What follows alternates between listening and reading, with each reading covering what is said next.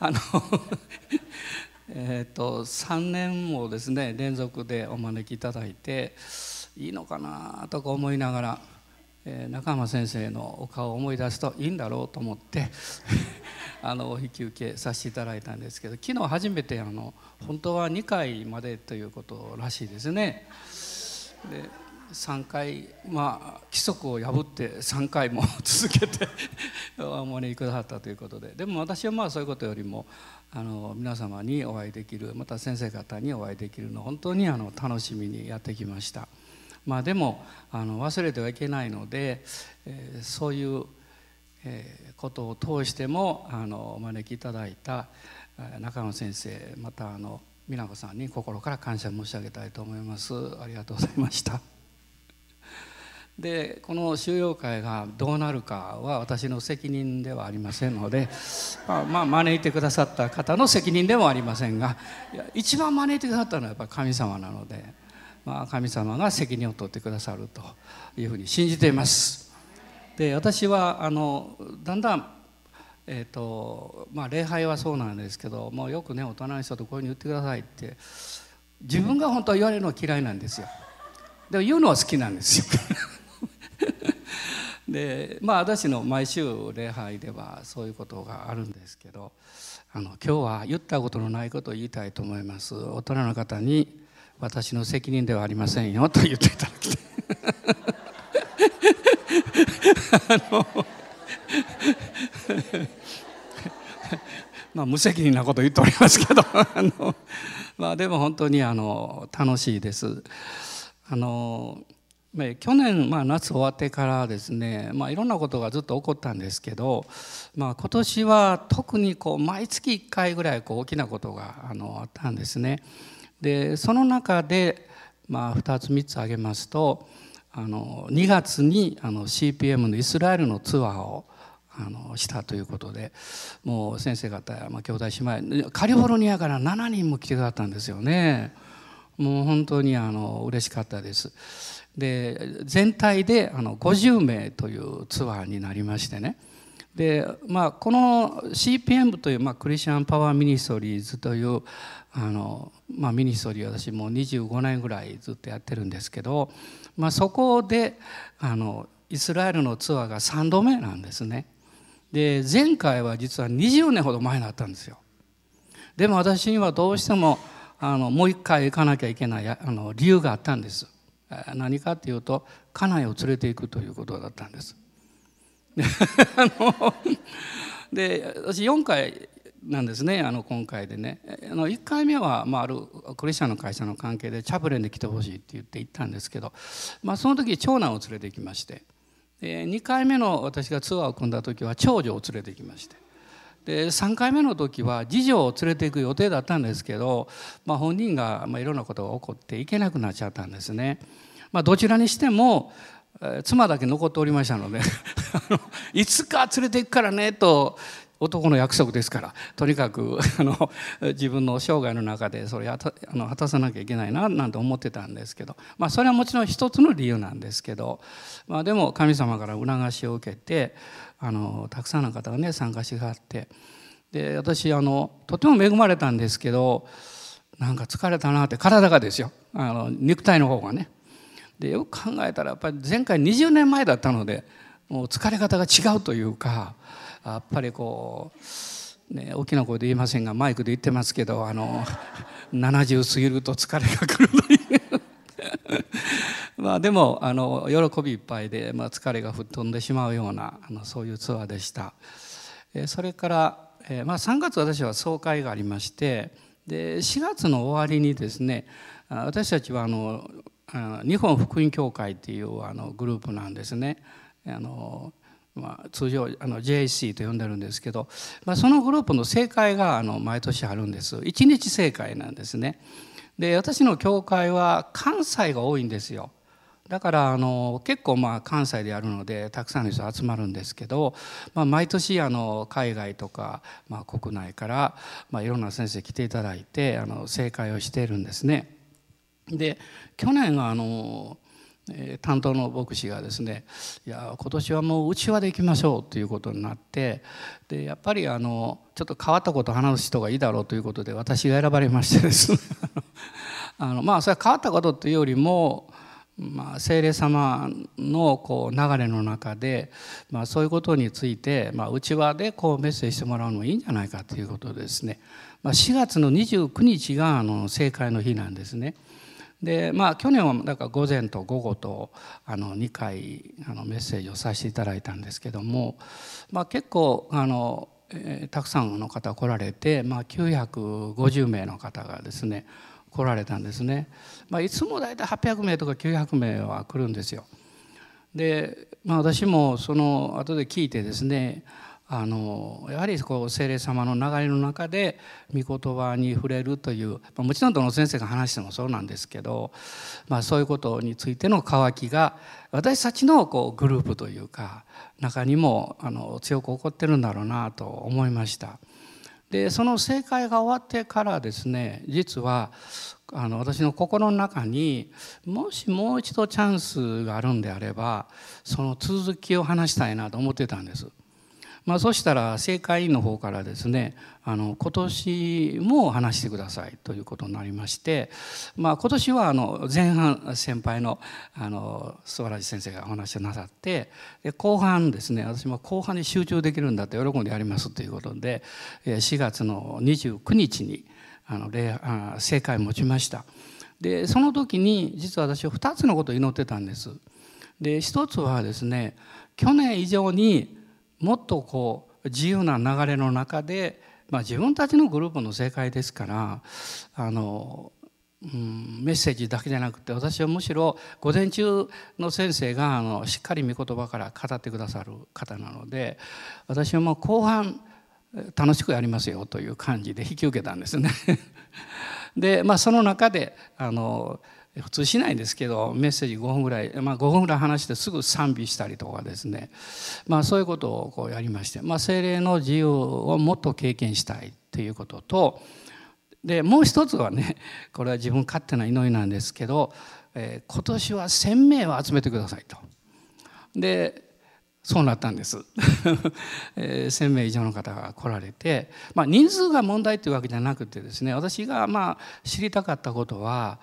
えー、昨年のそういうあのなんか霊的なこう流れに対して、えー、皆さんがもういいですよということじゃなくて、えー、もっと求めを持っておられるんだということを、まあ、知りたかっただけなんですね。それがひゃくめいかひゃくごじゅうめい何でもいいんですけど、でもあの今年もたくさんの方が来られて、本当にあの自分自身もあの励まされたんですね。でもうそれがちょっと終わるまではマウントハーモンはちょっとこの辺の感じだったんですけどまあ私はあんまり先のことをいろいろ準備しないタイプなの で, で今年はどうしたことかね、中川先生からもあ美奈子さんからも今年のろっかいのメッセージのタイトルとあの聖書箇所を教えてくださいというメールがなかったんですよ。で昨年も一昨年ももう半年くらい前から来てですね、もうそんな前から私準備できないでしょ。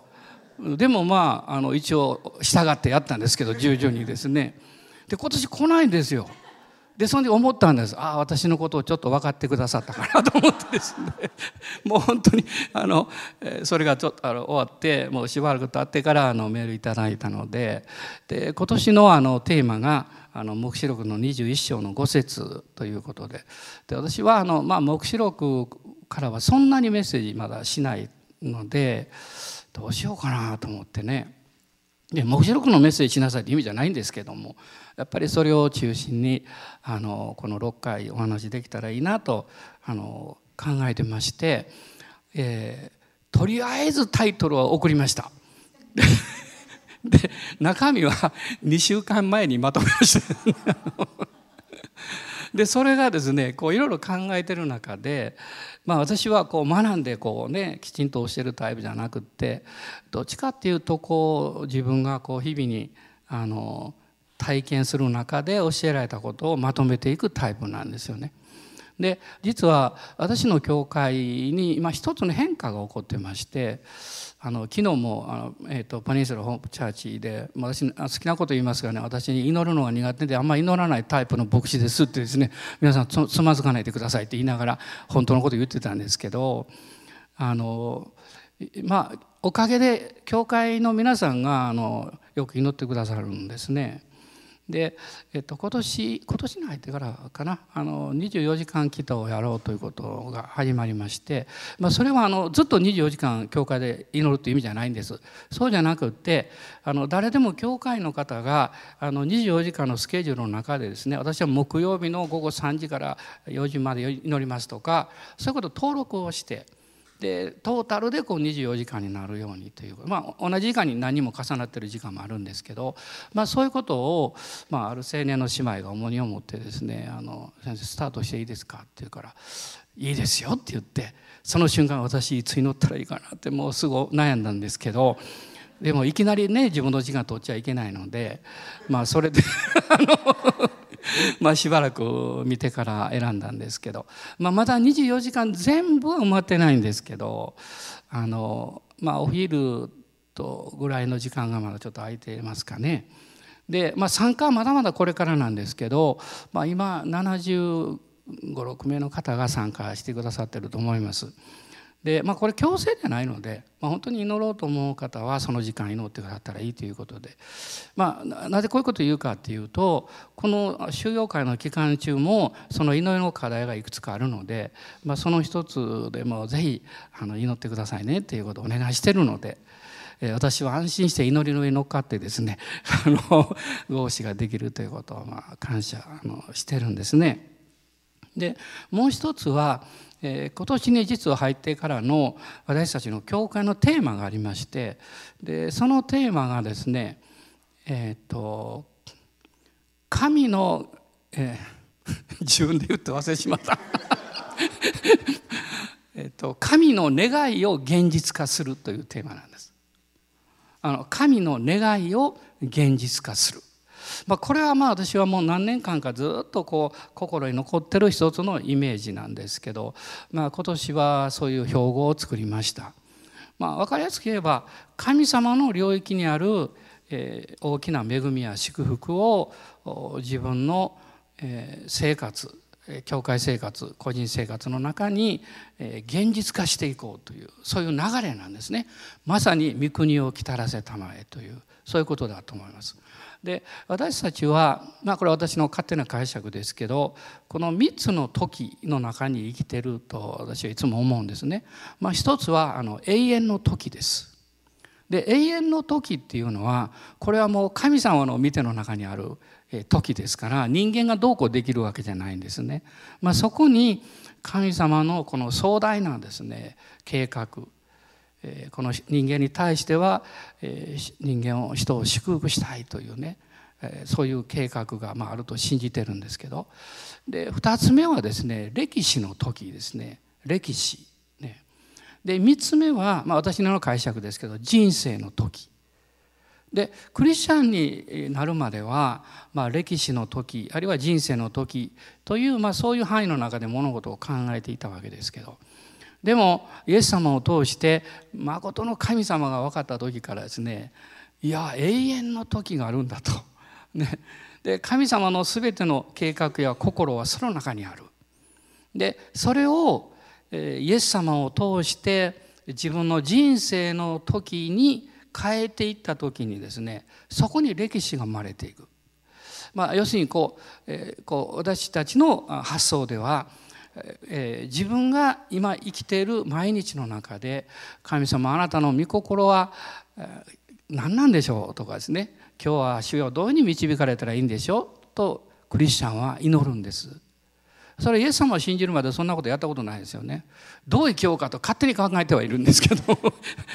ね、なんかいい話ないかなみたいな感じですね。でもイエス様を信じてからはあのいきなり全部そう変わったわけじゃないんです、私もですね。でも神様あなたの御心は今日はどういうことでしょうかという思いがいつもありますし、また現実にいろんなこと起こったことの中にですね、どう解決するか、どういう結果をもたらすかという以上にですよ、そのことの中に神が表しておられるご自分の御心は何なのかなということを知るというか、それを知ることができればある意味で問題は解決しなくてもいいんですね。いや そ, そこまで言うと言い過ぎかも分かりません。私にとってはもうそうなんです。で問題はあのもう連続で来ますし、問題はなくなりませんから、あのそういうそれがこう解決するかどうかが大事じゃなくって、その中に神様の御心と導きがどう表されようとしているのか、それをその自分がですね御言葉を通してしっかりそこに結びつけて考えていくというかね。だから今日私が主よ、今日あなたの永遠の時の中にある恵みは今日一日の私の生活の中にどう表されるんでしょうかということを考えながら生きてるわけですよ。それが思いですよね。ピリピと一緒にありますけど、思いで、その思いがこうこう煮詰まっていった時にまた何か現実に今日一日起こっていくんですね。そうするとそれが自分の人生の歴史になるわけです。でももう一つは神が私を導いてくださっているという歴史でもあるわけです。まあ、そういうことなんですね。だから、まあ、このいちねんの中で神様が、まあえー、私たちの例えば一つ の, あの地方教会ですけど、その教会を通してご自分の大きな計画をどう現実化させようとしておられるのか、ね、でそのことの中でですね、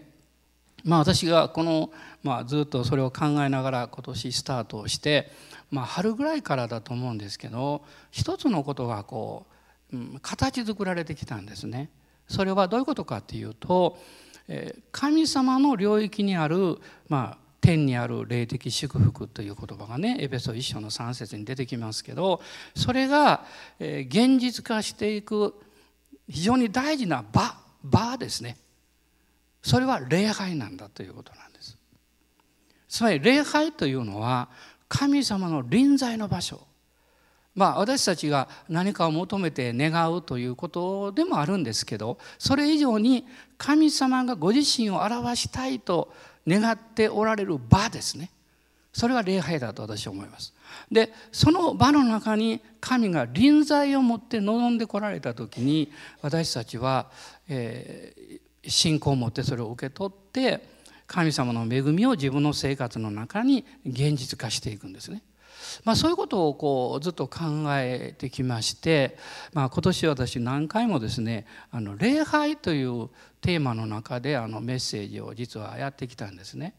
でそのことが実は今回のこの、えー、ジェームズの、あの、まあ、テーマというか、それとこう結びついたんです。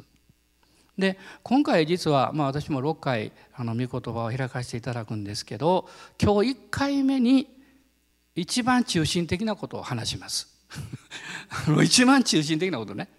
でおそらくこの時間の中で、まあ、結構御言葉開いたりしますので、あのこの時間の中で別にそれをあの理解するとかそんなことは別にいらないと思います。私は少なくとも半年以上考えてきたことですからね。それをいきなり話して皆さんがですね分かったらこれすごいことですよね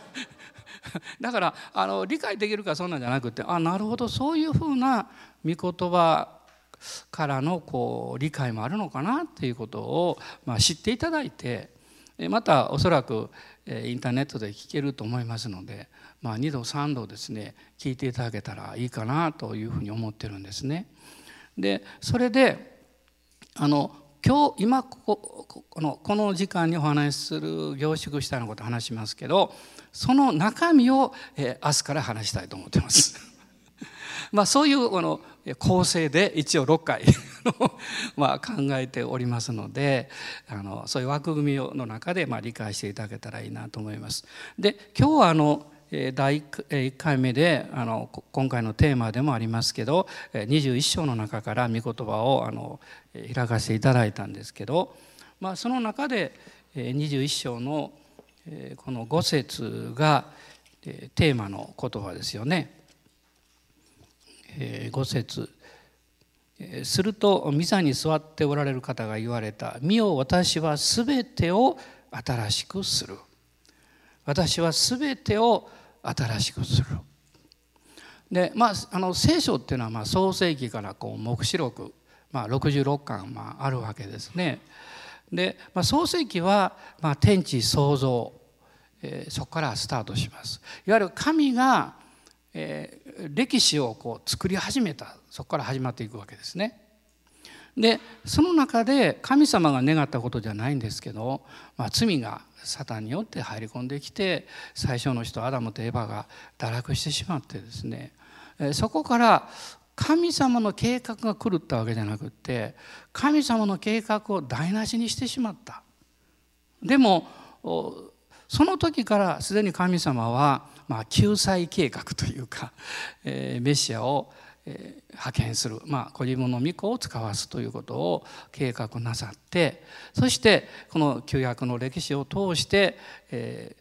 ー、イエス様がやがてお見えになって、えー、十字架の贖い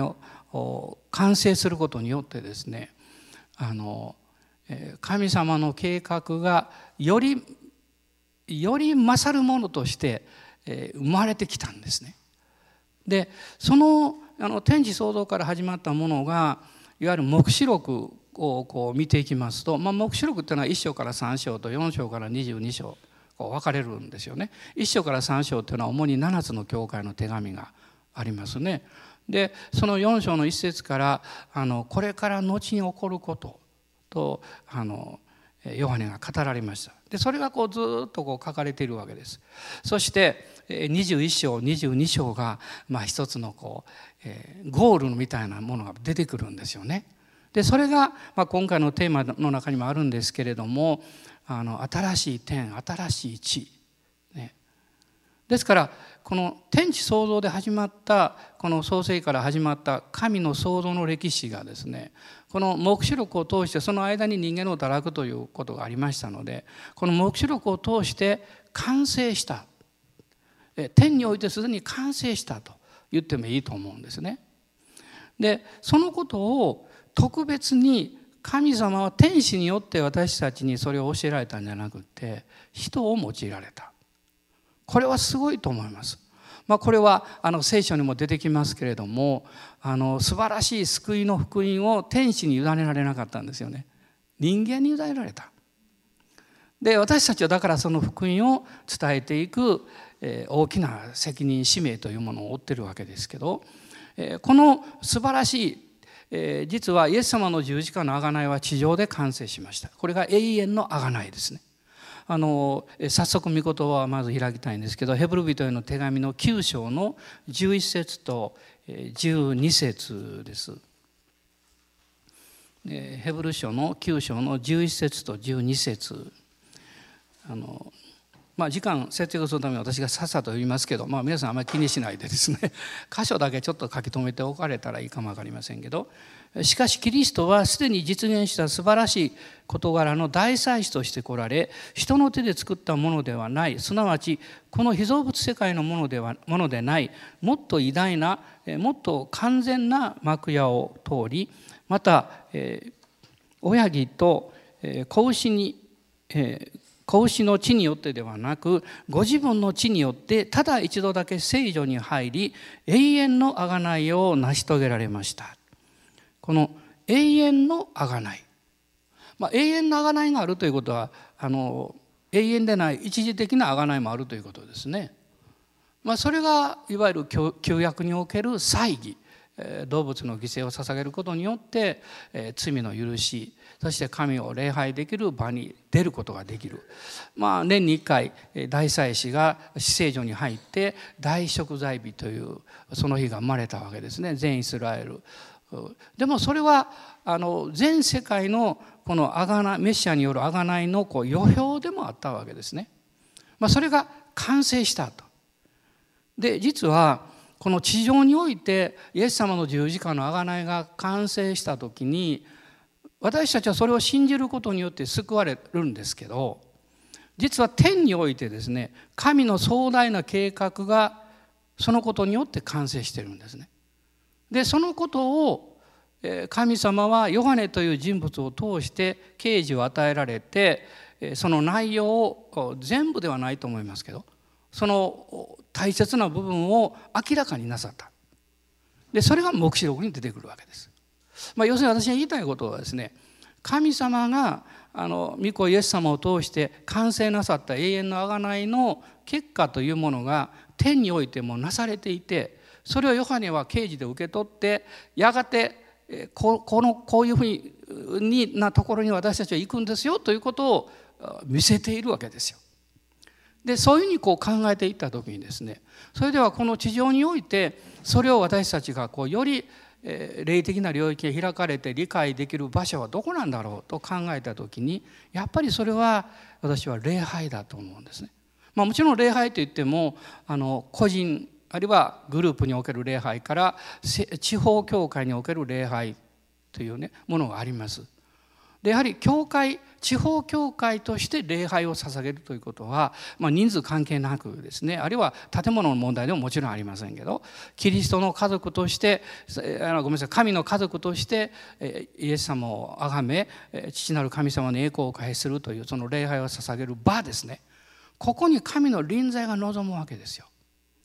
この聖書を見てですね、一つ私が非常に興味を持た持つことは、神はご自分の臨在を表す人と場所を絶えず求めておられるということです。これが旧約の中には何度もいろんな形で出てくるんですよね。でその、えー、出エジプト記のにじゅうご章には幕屋を作るということがスタートしますけど、その目的は私がそこに住むんだと、そこに臨在するんだというのが目的ですよね。それはにじゅうご章の前半に出てきます。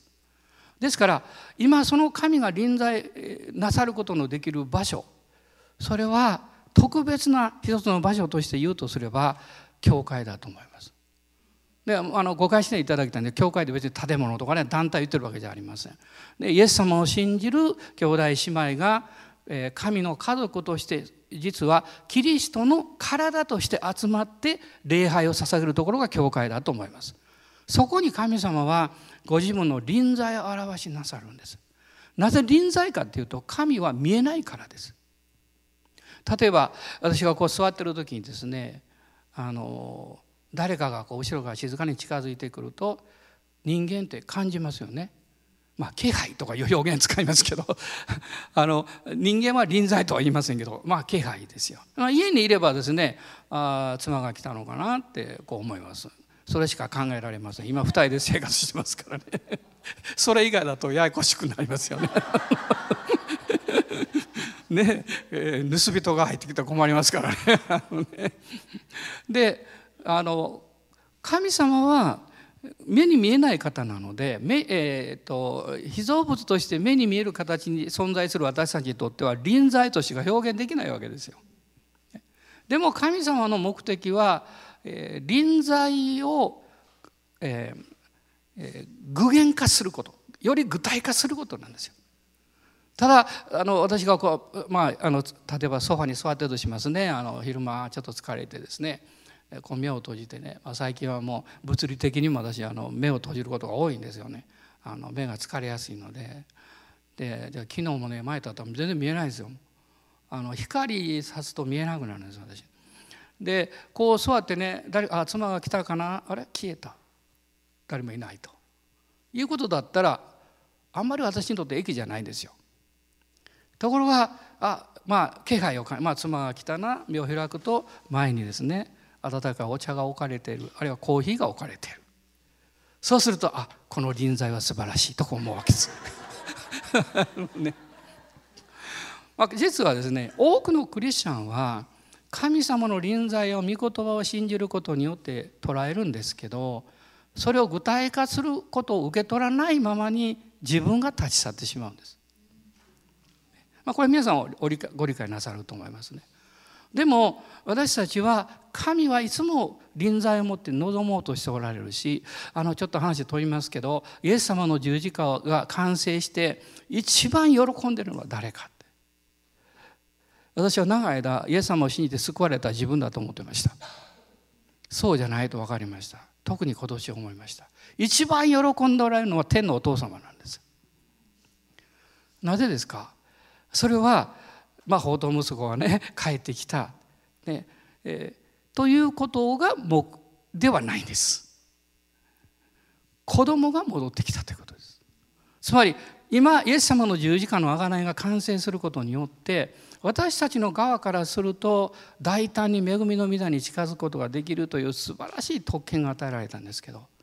でもそれだけだったら救いなんですよ。でもその救いの中身の中にもう言葉で表現できない子とされたという立場があるんです。神の子とされたんです。旧約においてはですね、神様はご自分の聖なる国民を求められたんです。だから例えば旧約、特にイスラエルの歴史の中のこの統一王国時代とか見ますとですね、あのまあ分裂王国時代もこう見ていくとですね、その王様が神様とどういう関係を持っているかによって国に対する神の判断が変わってくるわけですよね。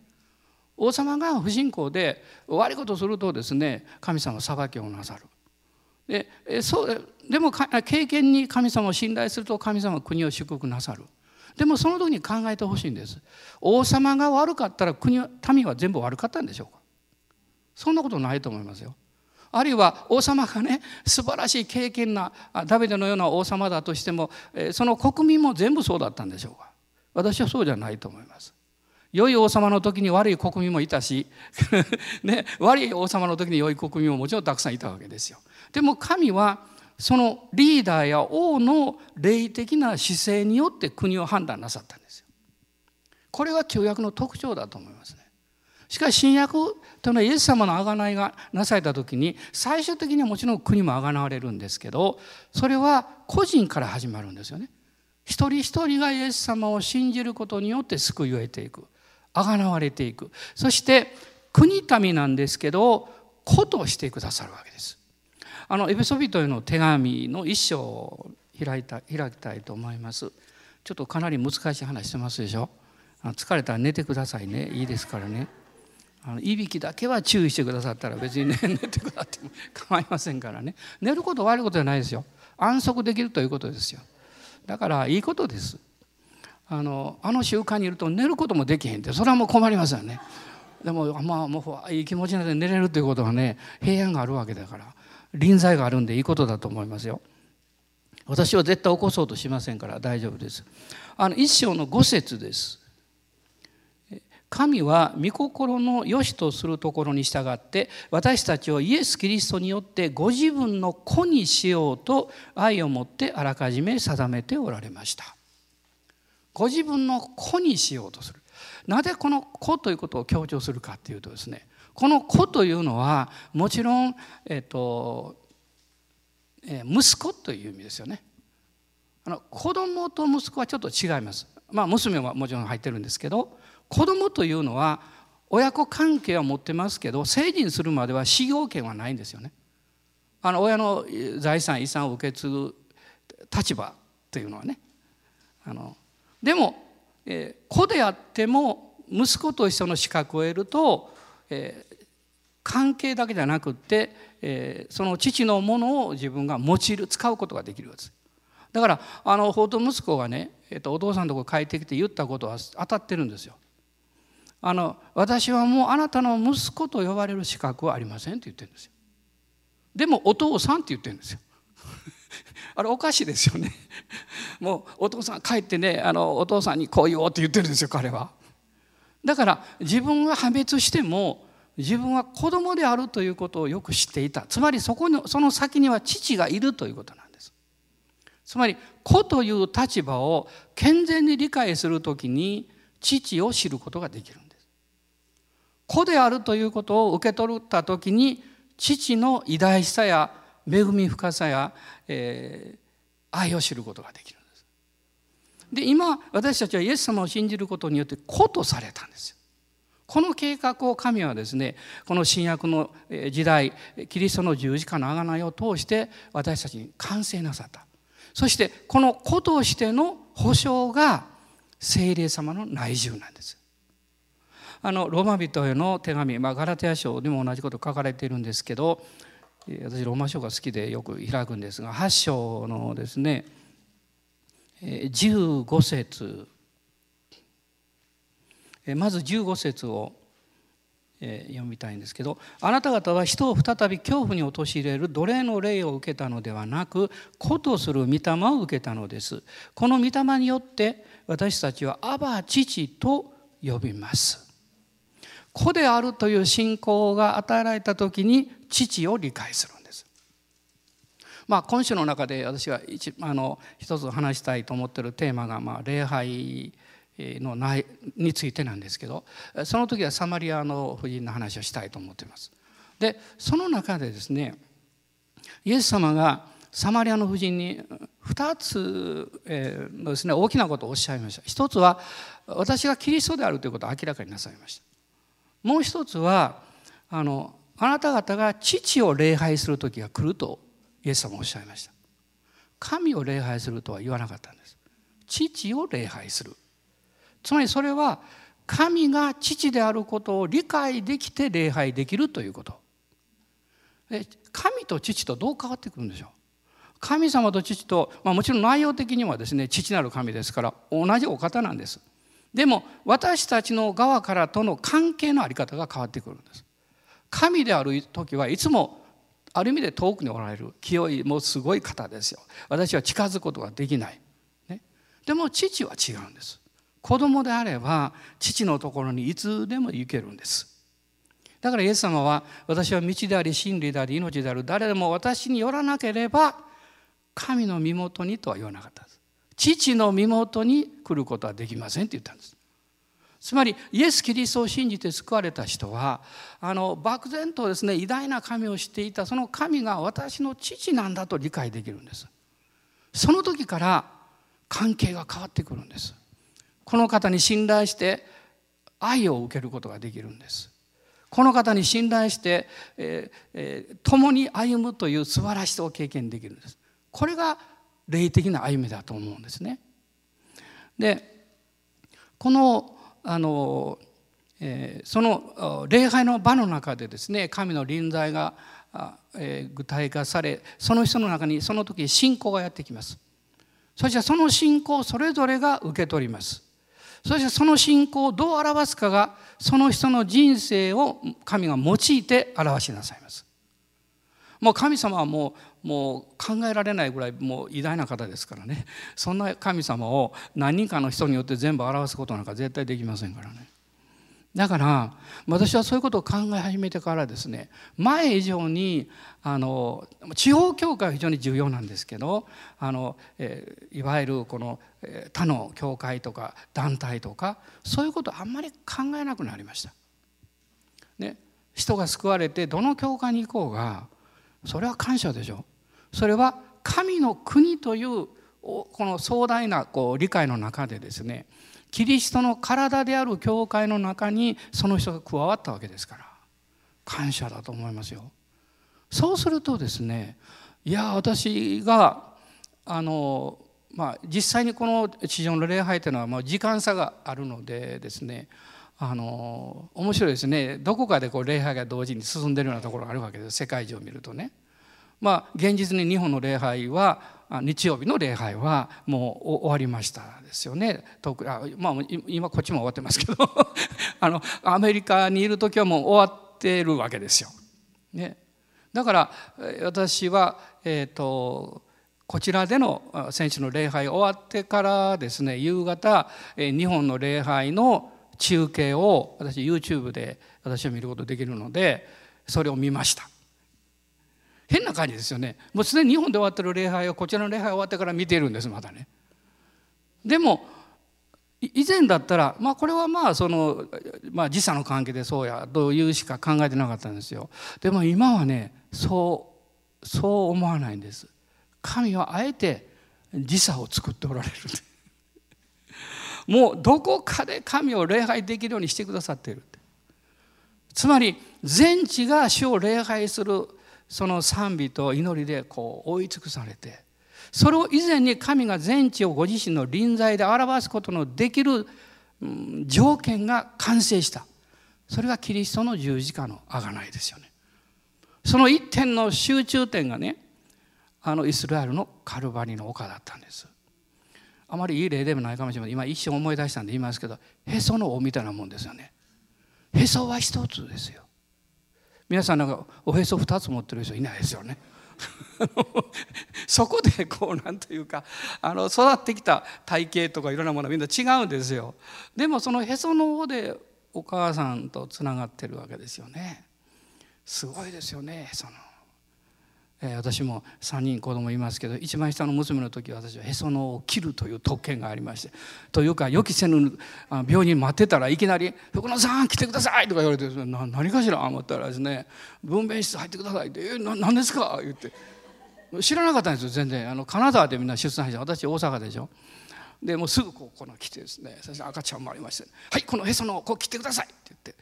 言って、えー、ハサミ渡されまして、普通のハサミでよく似てましたよくわからないハサミつるつる滑って、なかなか切れもう緊張してるからね切れないですよね。で切りました。その時にあのへそのからこう血がねバーッと私の左腕だったかな、こうあるちょっとかかったんですよね。でその時に思いました、あこれが私の、まあ、娘だったんですけど、娘の血かと思いました。まあその時半袖着ていたと思いますね。であのその後ですね、病院から私は帰るんですけど、血は洗いたくなかったですね。でもそんなそのままで電車に乗ったらちょっと誤解されるからですねあのしょうがないから洗いましたけど、その時にいや血潮ってすごいんだって、命なんだって本当実感しました。その時そのイエス様の流された血潮が流れるのをまともに見ていた一人の人物がヨハネですよね。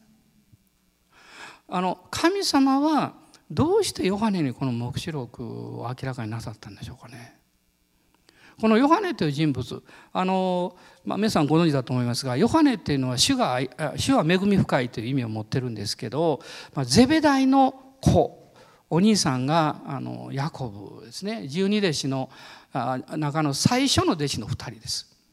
十二弟子の一番最初はアンデレとヨハネですから。でそのヨハネがあの、えーまあ、じゅうにの中でですね唯一殉教をしなかったわけですね。でこの初代教会の 2, 2回目の大きなあの迫害っていうのがあのドミティアヌステイの時に起こったんですね。これあのきゅうじゅうねんだいですね。最初はろくじゅうよねんに始まったネロの迫害ですけど、でそ の, あの迫害の中でもう自分たちの仲間はもう殉教を次々しているわけですけど、神様はヨハネの命を何か地上で長く、うん、保たれたんですね。私分かると思います。自分で生きてるんじゃないですよ。神様が私の命を保ってくださってる。いつ天に帰っても不思議ではないんですね。でもまだ使命があるので保ってくれてるんですよ。ヨハネはおそらくこのパトモスで、まあ、鉱山の仕事をさせられてですね、自分の生涯はこれで終わりかなと思ったかもわからないし、ある意味でいっ世紀に世紀のクリスチャンにとって殉教は最高の名誉ある天国への生き方だったんですね、殉教というのが。だからある意味でヨハネはちょっと悔しかったかもわかんないですよ。みんな殉教してる、まあ、ある程度わかりますからね、どうしてなんだろうって。でも大事なことは神にの前にどれだけの誉れを得るかではないんですよね。神の御心の導きにどれだけ従うかだと思います。あなたに与えられている神様からの導き、御心があって、それに対してあなたがどれだけ自分を明け渡していくか。捧げるんじゃないです、明け渡すんです。捧げるのはまだやりやすいです。捧げている自分というのはここにいるわけですから。でも明け渡すというのは自分という権利を放棄することです。その権利を放棄できた旧約の有名な人物がダビデという人です。彼はこう言いました。あの、あなたの恵みは私の命よりも勝りますと言いました。つまりそこで彼は告白、告白しています。生きるか死ぬかはもう自分の権利ではないんだと。神様の恵みに委ねたものなんだと。ヨハネはですね、そのことをおそらくその生涯の中で学んできた人物ではないかなと思います。ヨハネは裕福な網元の息子として生まれました。兄もあの初代教会の、えーえーまあ、中心的な人物であったんですけれども、彼は殉教しました、ね、あのステパノに次いでですね、この使徒行伝じゅうに章の中に出てきますけど、あの殉教しています。でその中でヨハネはですね、あの一番最初の弟子であり、また変貌山のさんにんのひとりに選ばれた人物ですから、イエス様のことをよく知ってる。しかもイエス様が十字架につけられた時にあのマリアさんをはじめ何人かの婦人たちがそこにいて、その、そのそばに一緒にいた人物がこのヨハネですね。もう一人あの小ヤコブと言われてた人物もいたようです。私最近までそれ気がつかなかったんだけど、でもヨハネは目の前でイエス様の十字架を見たんですよ。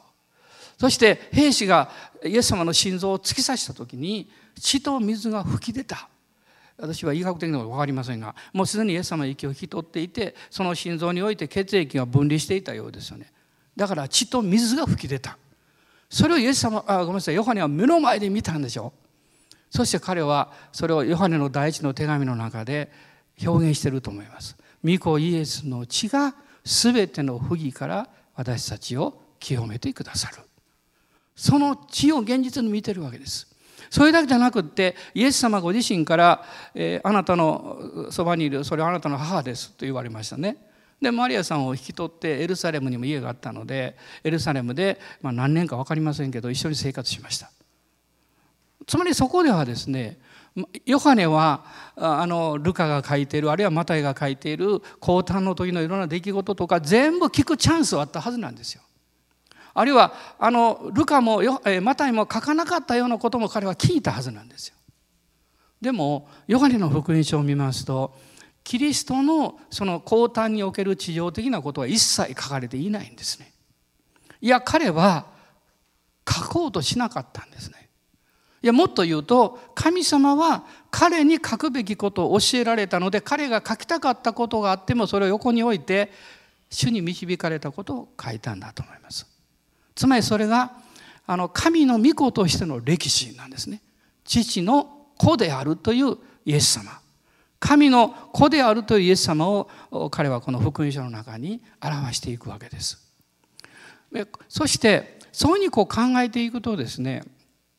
ヨハネの生涯というのはイエス様の最初の弟子であり、一番最後まで、しかもあのお母さんのマリアさんも一緒に生活をしたという、一番長くイエス様のことをよく知っている人物と言えるんですね。でも神様はこのヨハネに対してさらなる特別な使命を与えられたんです。それが実はいつつの新約聖書のまあ書物を書くという使命ですね。まあ、私はこう考えます。ヨハネはパトモスで自分の人生は終わり、ここで殉教者として自分の生涯を終えると考えていたんじゃないかなと思います。でも神は生かされたんですよ。この、あの迫害がきゅうじゅうごねんぐらいですかに終わりました。その中で彼は解放されてエペソに戻ったと言われています。そしてエペソであの福音書とみっつの書簡と黙示録を書いたわけですね。このパトモスにいた時に与えられた啓示をこう書いていったわけです。でも彼がそれを書く前に死を通ってるんです。パトモスにおいて。つまりもう自分の人生はここで終わりなんだというその死の経験を通ってるんですね。その時に偉大な人物であり、あの唯一主に愛された弟子と表現できるぐらい自分の罪深さを知っていた人。ね、イエス様に愛されていると心から言える人は、私はなんと罪深い人だろうということを知っているという意味です。こんな罪深い私がイエス様によって許されたんだからということを知っているので、私は愛されているということを知っているんですね。だからイエス様をこうおっしゃったんですね。多く愛する者は多く許されているっておっしゃったんです。私初めて読んだ時逆だと思いました。多く許された人が多く愛する、これは人間の考え方ですよ。でもそうじゃなくて、多く愛されている人多く許されるという意味は、神様の愛に触れられた時に自分の罪深さを、うんえー、感じたり理解することをパスしてこの愛に触れることはできないんですよ、ね、人間の愛であればそれができるんです。神の愛があなたに臨むと同時にあなたは必ず自分の罪深さを理解します。時にはひれ伏して泣くでしょう。号泣するかも分かりません。そしてこんな私が愛されてるんですかと、ね、もう ひゃくパーセント これはもう恵みとしか言いようがない。まあ、そういう経験というものをヨハネは何度も通らされたんでしょうね。この彼はエペソでその自分の使命をこう理解してこれを書き始めたんですけど、まあ、その中でまあ今日のこのテーマの御言葉なんですが、時間が刻一刻と近づいておりますまあ大丈夫です。あの、えー、また話せなかったらもう次はこう、こう伸ばしてお話しますから大丈夫です。今回のろっかいは一つのメッセージで終わったということになるかもしれません。別に構わないと思いますんであの、ね、でその中でですね、まあ、あのこのヨハネが、えーまあ、にじゅういっ章の一節を見ますと、新しい天と新しい地ということがまあ出てくるんですね。で目視というのは覆いを取り外すということを意味しています。覆いが取り外されて向こうが見えたんですね。でヨハネはこの新しい天と新しい地を見たわけです。そしてそこは実は神様によって備えられた完全な祝福の場所だということです。創世記は創造で始まります。そして創造されたアダムは祝福を受けるんですけど、この黙示録は贖われた人々が祝福を受けることで終わります。神はその祝福の現実化というものをこの歴史の中で今も表そうとなさっているわけです。でそういうふうに考えた時に、これは一つの理解ですから、あの参考に覚えていただけたらいいとは思いますけど、私は、えー、このにじゅういっ章、えー、そしてこの天と新しい天と新しい地というこう内容を見ていた時にですね、これはふたつの重要なゴールを表しているんじゃないかなとこの考えています。一つはですね、あの救いの完成ということです。救いの完成。この黙示録に書かれているその内容はまさにこの地上においてイエス様が贖いを完成なさって、それを信じた私たちが救われた、その完成を見る場所が天なんですね。ですから永遠の贖いのゴールと言ってもいいと思います。まあ、さっきそのヘブル書きゅう章のじゅういち、じゅうにを読んだんですけど、まさに永遠の贖いのゴールです。にじゅういっ章のさん節にこう書いています。神は人々と共に住み、人々は神の民となる。共におられる。インマヌエルです。イエス様はインマヌエルと呼ばれなさったんですけど、このインマヌエルなる神がご自身をこの表された。例えばですね、えっとエデンの園というのは神の国の具体化された場所ですよ。地上においてね、まあ完全な場所だったわけです。でエデンの園においてあの出てこない一つの重要な言葉があるんです。礼拝という言葉です。礼拝という言葉が最初に出てくるのは、まあ、内容的にはあのアベルのこととかあるんですけど、あの礼拝という言葉が出てくるのは創世記のにじゅうに章です。アブラハムがあのイサクと若者を連れてモリアの山に行ってね、若者を残します。その時に私たちは礼拝をして帰ってくるというこういうんです、ね、つまりエデンの園において礼拝という必要はなかったんです。にじゅうよじかん礼拝だったんですにじゅうよじかん神の臨在が満ちてたんですよ。ところが罪が入ってきた時に天と地を分離してしまったんです。神は天と地を作られたんです。地は人に委ねられました。天は、えー、とその時でも神の領域です。で神はこうおっしゃったんです。あなた方は私の言葉に従いへり下って地を管理する時に、私は天の祝福であなた方を祝福する。つまり人間がなすあらゆる人生の行為は神の天の霊的祝福を受けることによって絶えず真の意味で祝福されて完成するんです。ところが罪が入ってきた時に天と地が分離してしまったんです。つまり人は、えー、能力や、えー、使命は残されたけど霊の祝福を失ったんです、ね、だからあの、えっと、創世記いっ章のにじゅうはち節に主が彼らを祝福して言われた、埋めよ増えよ地に満ちよ地を従わせよっていうね、これはその前に神が祝福して言われたとこう書いてるんです。これが天です。神様はこの、えーえー、とこの最初のこのカップルに与えられた使命は堕落の後も取り除くことはしませんでした。神様はね、与えたものは返せとは言いませんよ。あの子供の頃よくありました。友達なんかもらって喧嘩したらあれ返してとか言うですねこれ人間の領域なんですよね神様はそんなこと言わない。だから人間は誤解するんですよね。その人がまあ健全な冷静の時に受けた賜物がその人がちょっと歪んでも神様は取られないから、その人はそれをまた行使できる。すると人々は誤解するんですよね。あれ本物の神様は信じてないんじゃないかとかね、キリスト教が非難されるんですよね。神様はある意味でものすごい寛大な方ですよ。その寛大さは悪くなっても放っておくという意味じゃないんですよ。やがて最後の裁きの時がある、最後に神が結論を出される時があるということがちゃんとあるので、それまでに悔い改める機会を与えようとしておられるんですよ。ローマ人の手紙のさん章の中にですね、神様はその時至ってね、その何というか、えー、と今までこう放っておかれたように見えたこと、